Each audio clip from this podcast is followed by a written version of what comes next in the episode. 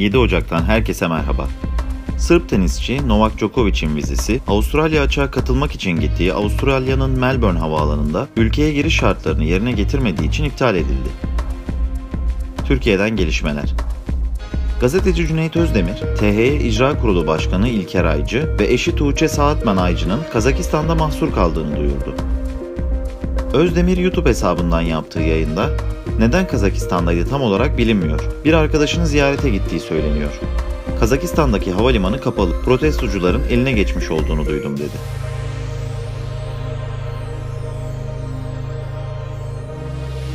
J.P. Morgan, Türkiye'de enflasyonun Mayıs ayında %55 seviyesine ulaşacağını ve Kasım ayına kadar %50 civarında seyredeceğini öngördü. Otomobil ve hafif ticari araç satışları 2021'de %4,6 azaldı. Sabancı Holding, Filsa Philip Morris Sabancı Sigara ve Tütüncülük ve Philip Morris Sabancı Pazarlama sermayesinde sahip olduğu payların tamamını 2,74 milyar lira devir bedeli karşılığında Philip Morris'e sattı. Dışişleri Bakanı Mevlüt Çavuşoğlu, Azerbaycanlı mevkidaşı Ceyhun Bayramoğlu ile Kazakistan'ı görüştü. CHP elektrik fiyatlarına yapılan zammı yargıya taşıdı. Casusluk suçlamasıyla tutuklanan DEVA Partisi kurucu üyesi Metin Gürcan hakkında iddianame düzenlendi. 20 yıla kadar hapsi istendi. İstanbul Büyükşehir Belediye Başkanı Ekrem İmamoğlu, devletin her kademesindeki insanlar görevini layıkıyla yapsın, biz de yapalım. Bizi incelemeye gelmişlerdir. Başımızın üstünde yerleri vardır. Yeter ki herkes görevini saygın, kamu ahlakı içerisinde yapsın. Bizim kapımız ardına kadar açık dedi. Pakistan, Türkiye ile 2018'de imzaladığı ve Atak helikopteri satışını öngören anlaşmayı iptal etti.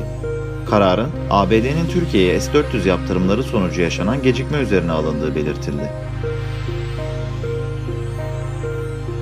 Yargıtay Başkanı Mehmet Akarca, sadece Türkiye'de kadın cinayetleri işleniyormuş gibi bir algı yaratılıyor dedi. Çevre Şehircilik ve İklim Değişikliği Bakanı Murat Kurum, İstanbul'u yeniden ehline teslim etmek için var gücümüzle çalışmaya devam edeceğiz dedi. Gençlik ve Spor Bakanı Mehmet Muharrem Kasapoğlu, Ocak ayı burs ve kredi ödemelerinin 6 Ocak itibarıyla başladığını açıkladı.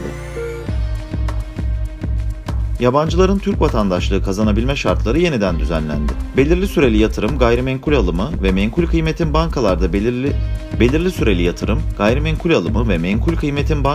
belli süreler tutulması karşılığında Türk vatandaşlığına hak kazanılması uygulamasında yatırım tutarı döviz cinsi üzerinden belirlenecek. Önceki uygulamada döviz karşılığı ya da karşılığı TL olarak belirlenen Türk vatandaşlığına hak kazanma uygulamasında tutarın karşılığının TL olarak belirlenmesi sona erdirildi. Tutarların parasal miktar ve şartlarında değişiklik yapılmadı. Karara eklenen bir diğer maddeye göre, belirlenen döviz tutarları işlem öncesinde Türkiye'de faaliyet gösteren bir bankaya ve bu banka tarafından da Merkez Bankası'na satılacak. Satın sonucu TL'ye çevrilen TL tutarlar, TL mevduatta ve devlet borçlanma araçlarında 3 yıl süreyle tutulacak. Uygulama esasları Merkez Bankası tarafından belirlenecek. Dünyadan gelişmeler.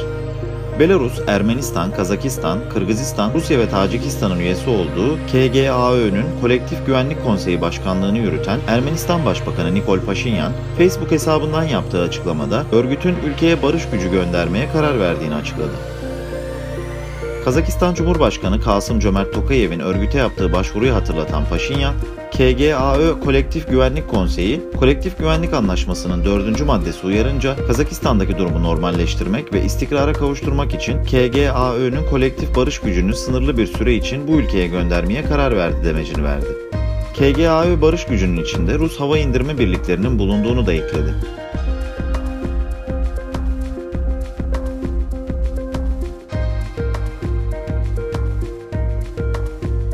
AFP'nin aktardığı habere göre, Kazakistan'daki protestocularla yaşanan çatışmalarda 12 güvenlik görevlisinin yaşamını kaybettiği, 353 görevlinin de yaralı olduğu belirtildi.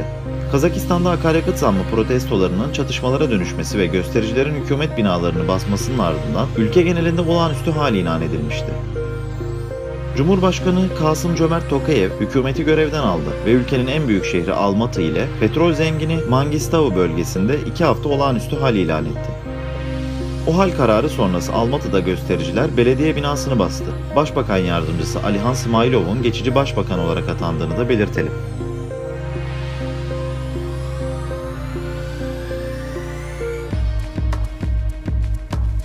Güney Kore'de iktidar partisinin Cumhurbaşkanı adayı saç kaybı tedavisinin de sigorta kapsamına alınmasını önerdi. Lee Jae-myung'un önerisini destekleyenlerin yanı sıra popülist gündem yarattığı sebebiyle eleştirenler de oldu. Jae-myung, 10 milyon insanın saç kaybı yaşadığını ancak pek çoğunun yurt dışından ilaç almak, alternatif olarak prostat ilaçlarına başvurmak durumunda kaldığını söyledi. İtalya'da vaka sayılarının artışıyla birlikte can kayıpları ve hastaneye yatışları azaltmak amacıyla 50 yaş üstüne aşı zorunluluğu getirdi.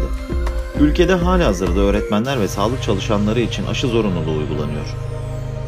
Ekim ayından bu yana ise tüm çalışanlar iş yerine girmek için aşı kartı ya da negatif test sunmak zorunda. Salgının başından bu yana 138.276 kişinin hayatını kaybettiği İtalya, Avrupa'da Birleşik Krallık'tan sonra en çok can kaybının olduğu ikinci ülke. Dün günlük vaka sayısı 189.109 olarak açıklandı. Noos'ta gelişmeleri dinlediniz. Bizlere morning@noos.press adresi üzerinden ulaşabilirsiniz. Hoşçakalın.